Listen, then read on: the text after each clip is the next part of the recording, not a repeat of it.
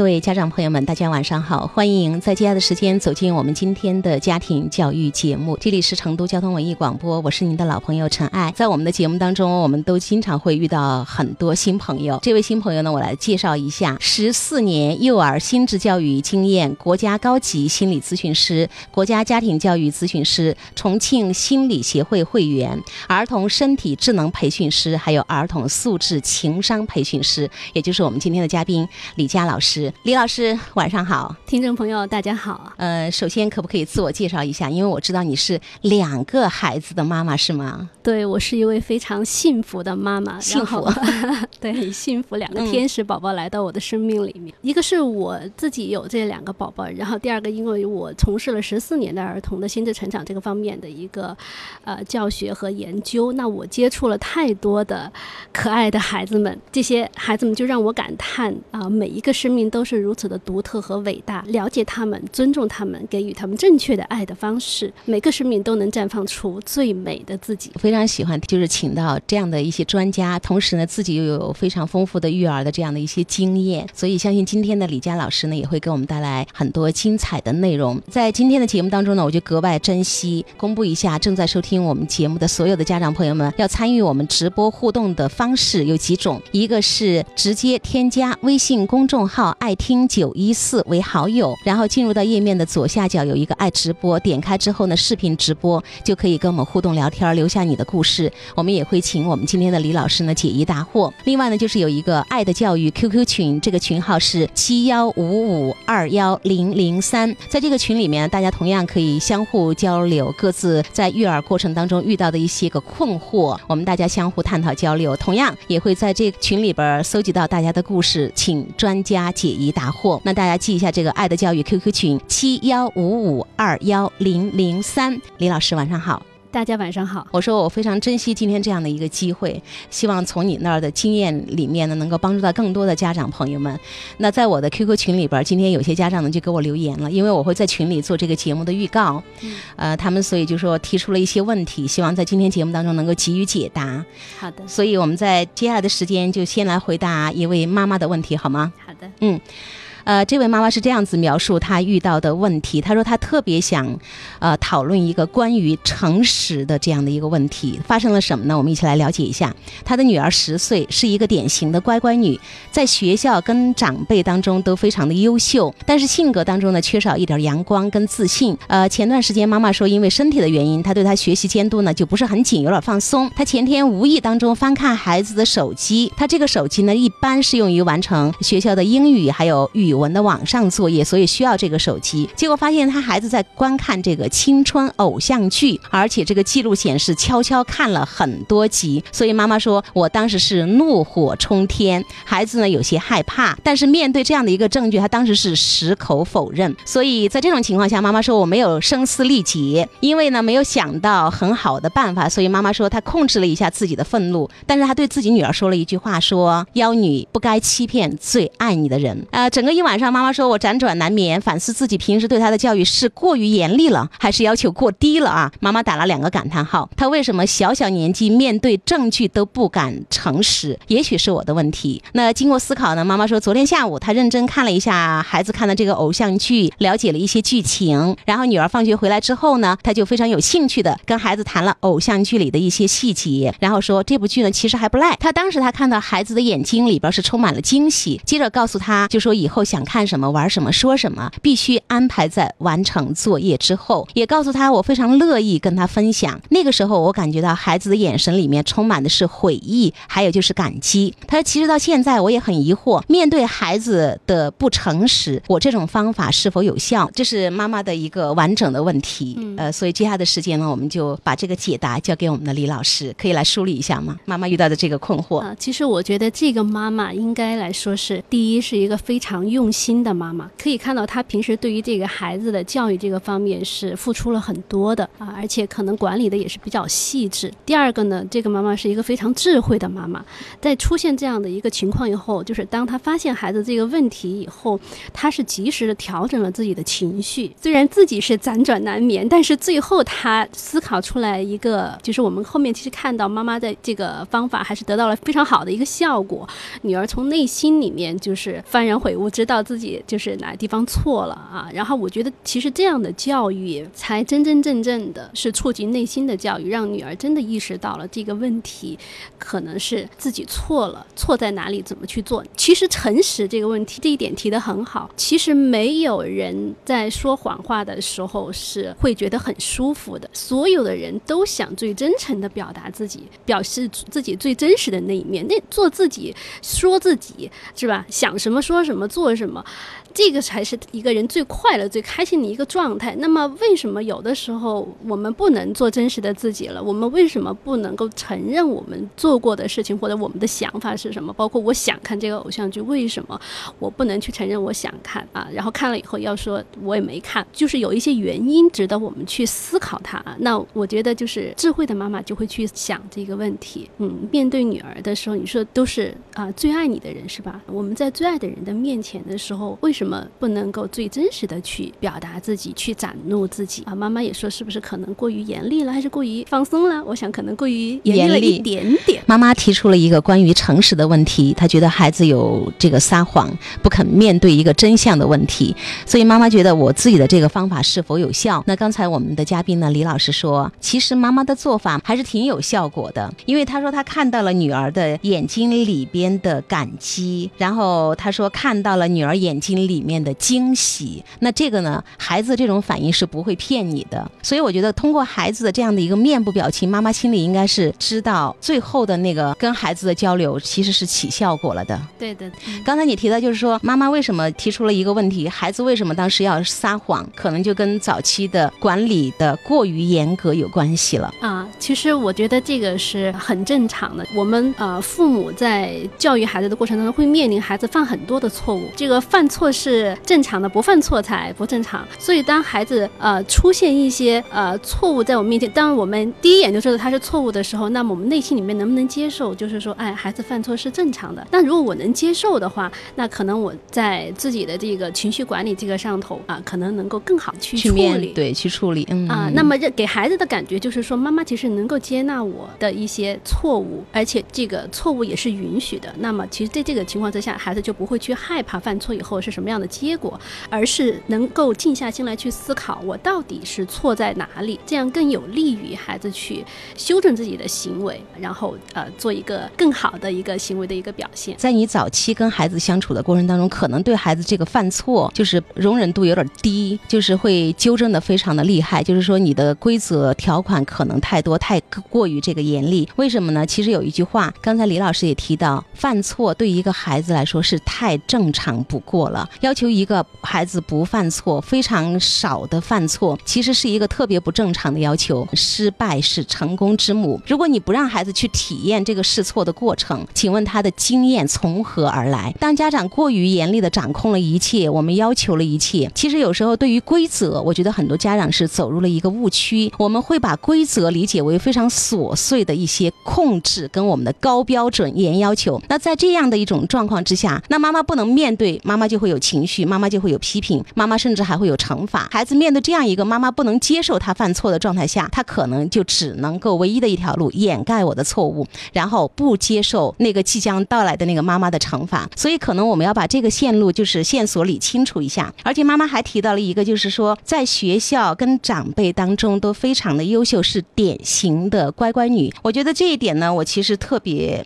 有一点点担心，说性格当中缺少那么一点阳阳光，还有就是。自信，呃，同样跟我刚才的表达也是有关系的。妈妈可以想一下，为什么孩子会这么听话？因为我们说，一般乖乖女就特别听话的那种孩子，也是被妈妈控制惯了的孩子。因为你只有这样子做，妈妈才会高兴。所以我一定是做一个听话的孩子，听妈妈话的孩子。但是为什么性格当中不自信、不阳光呢？那是因为好多的决定，我从来都没有自己亲自去做过，都是妈妈你替我安排，你替我规定，我。应该完成什么？我应该达到一个什么样的标准？一般来说，在家长一个严格的这样的严厉的掌控之下、控制之下，孩子是没有办法发展出他的那个自我的那一部分，他就会显得不自信，只能做一个听话的乖宝宝。你让我动一下，向左向右，我就听你的话。所以妈妈最后的补救是非常非常的好。但是有一句话，我觉得要少用，就是“妖女不该欺骗你最爱的人”。因为说到欺骗这个字，我觉得有时候我们家长就是出于我们成人的一个世界观嘛，我们的经验，我们会把孩子一些个所作所为，我们会无限的放大，上纲上线。就包括哈，李老师，我们探讨一下，有那个拿钱，有家长会特别反映这样的一个问题，对对对，就会把他跟小偷联系在一起，是说小时候偷针，长大了叫偷金，你这是小偷的行为。其实很多时候，孩子他其实是以为这个东西是我们家的，是我的，他其实没有那么明晰的一个概念。但是我们家长会过早的把这些标签给贴上去，所以你的孩子只是为了仅仅想避免妈妈接下来对我的惩罚，或者是孩子曾经提出过妈妈这部电视剧真的好有意思，妈妈会说现在你学习这么紧张，没有时间看那些，请你不要再想这些了。就是妈妈会有一个直接的拒绝，或者是女儿曾经又暗示过，妈妈又再一次拒绝，就是没有任何商量嘛。孩子在多次表达无果之后，他会采取他自认为的，就是我们说的非常手段、非常态的手段去满足他的愿望。我就说妈，妈妈应该扪心自问一下，为什么我最爱我的女儿，我是最爱女儿的那个人，但是女儿对我不能够开诚布公提出她的要求。反过来一想，就知道其实最终根源还在我们家长自己的身上，所以孩子才会变成这样一个状态。呃，唯一的还有一个小小的一点，李老师有没有注意到？他跟女儿就是整个沟通，女儿是怀着惊喜、感激的这个眼神跟表情。但是妈妈有一句话说：今后你想看什么、玩什么、说什么，都必须安排在完成作业之后。有没有发现妈妈的这样一种表达方式？就是我们刚才分析的，永远都是我说什么你听什么。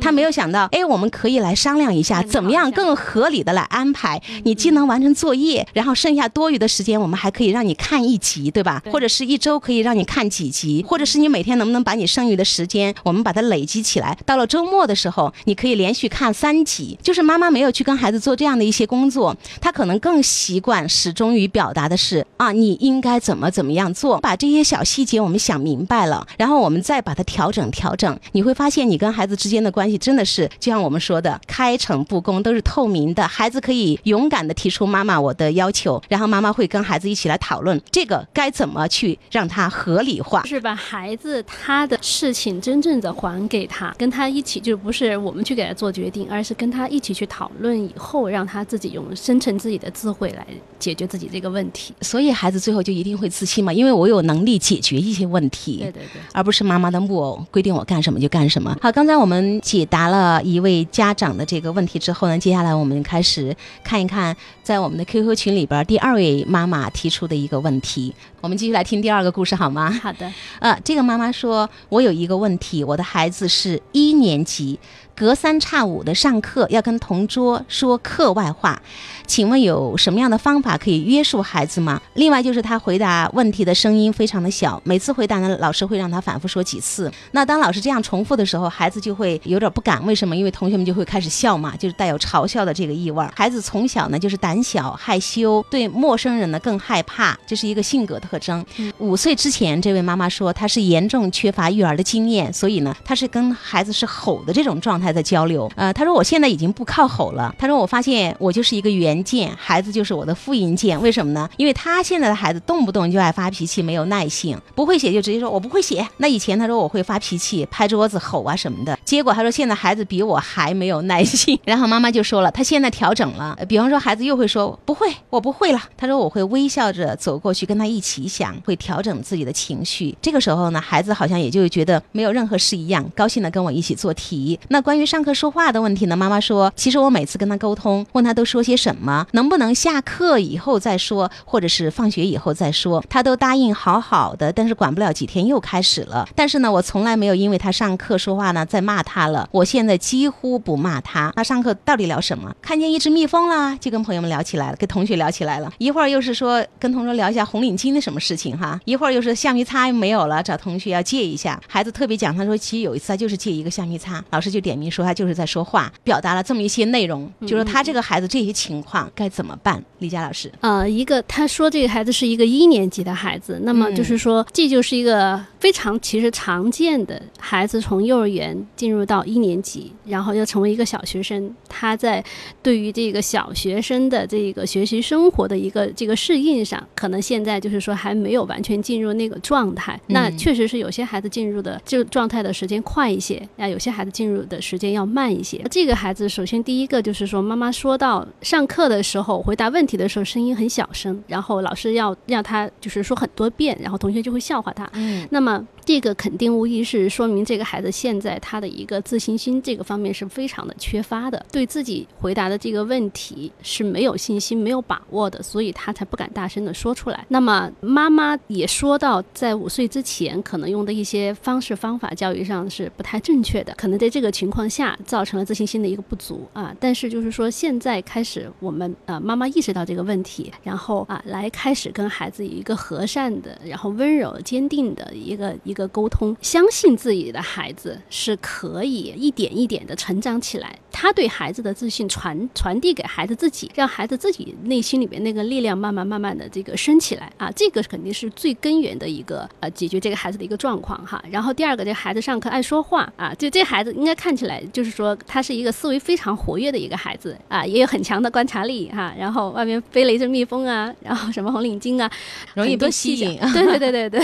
那从另外一个方面讲的话，这个孩子的一个专注力现在来看是比较欠缺的。专注力主要是分听觉专注力和视觉专注力啊。那么这个孩子他上课的时候，他特别容易受到干扰，那无疑说明他的一个听觉专注力这个方面是薄弱的。那么百分之可以说百分之七十左右的信息都是靠听听觉专注力来获得的，在上课的时候，那么这个孩子他听课的时候非常容易走神儿，容易被其他的事情所干扰、所吸引。嗯。那么他在上课的时候，我们说一节课至少他要坚持。百分之就是二十分钟左右的一个听觉专注，他才能够把这节课的内容基本上掌握。对，那说到这儿的时候呢，就是李老师分析到孩子可能在听觉方面这个专注力他是不够的哈，有缺失的，容易被干扰。李老师还会有一些什么样的建议呢？啊，这个家长朋友提的这个问题哈，是建议呢，就是说妈妈呢可以跟这个孩子来进行这样一个沟通。呃，妈妈可以让这个孩子当那个小老师，就是上课的时候老师讲的是什么，然后他回到家里来。以后可以给妈妈再讲一下啊，这样的话呢，就是说会促使孩子对于上课的时候老师讲的内容更加专注的去听。因为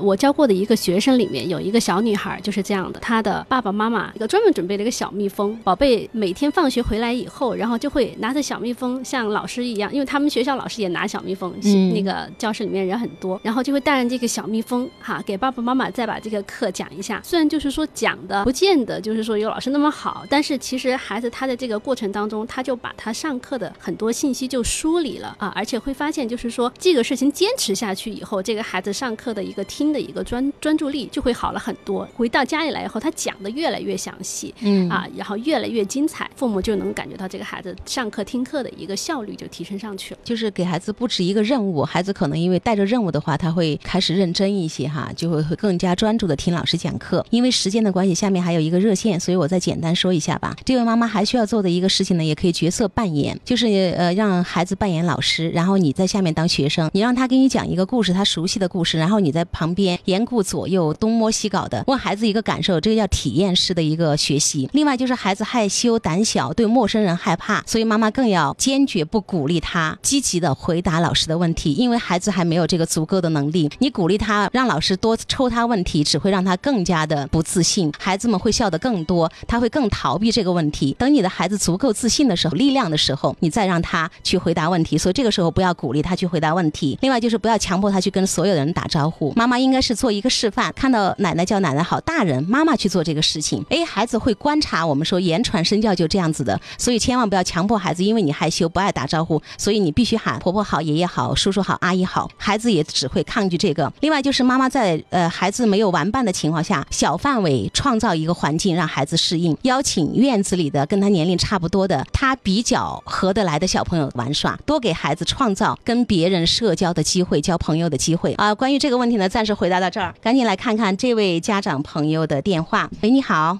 喂，你好，我有一些不同的观点，好的，嗯我想谈一下，就是比如说像刚才你说的，小孩，比如说胆小啊，小孩注意力不专注啊，嗯或者是小孩的各种的问题。其实呢，从这个人体的生理角度，咱们先不谈别的。嗯，我认为是母亲生下这个孩子，上帝赋予这个孩子，每个人都。至于说为什么会出现各种的问题，我讲一个不同的观点。好，对天下的母亲讲一句：你看，所有这个幼儿园，包括学校的孩子，学习差或者注意力不专注，他有一个普遍性，也是一个共性。嗯什么原因？就是这小孩便秘，呃，小孩什么便秘。便秘？对，为什么这么讲？人吃进去的食物要通过消化，消化以后就会留下这种残渣。那人为什么会有个胸膈膜呢？它就隔了断了这个沼气，就是大便这个便秘都会产生沼气，沼气冲破这个胸膈膜的时候，人的大脑就会浑浊。你看，所有这种精神病或者抑郁症的患者，他全都是便秘，百分之一百都是便秘。你只要把他的便秘给解决了，他的大脑就清晰了，这是一个共性。啊，那么很多的父母亲就给他，比如说吃这个益生菌片啊，吃一些通便的呀，这个反而不行，要他把他的整个的身体要气化了以后，他便秘就能自然解决。我有一个宝贝女儿，我就这么做的，她现在在华西外科当那个麻醉医师。我从小她补课都不补课，我就是去做这这种穴位灸。但至于说有的人做得好，有的人做得不好，做得不好是他这个手水平不行。这种把人体气化了以后，就是把它作为一个蒸汽。你看冬天人哈出的气都是蒸汽，把这个人体的体内变成气化了以后，他的胸膈膜就关闭自然。包括很多人得心脏病、得什么病都是这样的，好的知道吧？这位家长，因为时间的关系，还是只剩下不到一分钟，我就特别想问你，你是医生吗？对，好，我想提一个问题，我有可能孩子由于养育不当的方式，他身体出现状况，会导致他身体出现问题。只有把身体问题解决了之后，孩子的状态可能才会发生一些变化，对吧？嗯，我现在就想问一下，你说孩子的这样的一些个状态，跟家长的养育方式，你觉得有没有关系？呃，有一定的关系，但是主要问题，比如说孩子诸如此类不听啊，或者是什么东西，嗯顽皮啊，或者什么东西，你嗯主要先把他的便秘的问题给解决，这个孩子就不会急躁，好不会躁。非常谢谢作为这方面的专家给我们提的这样的一个提醒跟建议，我们就暂时这样，欢迎你今后继续跟我们交流，好吗？好，好，非常谢谢，谢谢嗯，好，再见。再见。嗯，好的，李老师，你看情绪确实会导致我们身体出现问题，可以观察一下刚才我们这位家长提出的，他说他总结出来的可能是一个共性，所以家长朋友可以去关注一下，能不能把这个问题解决了，看孩子情绪就会好一些。好，今天节目就这样，谢谢李老师，再见。再见。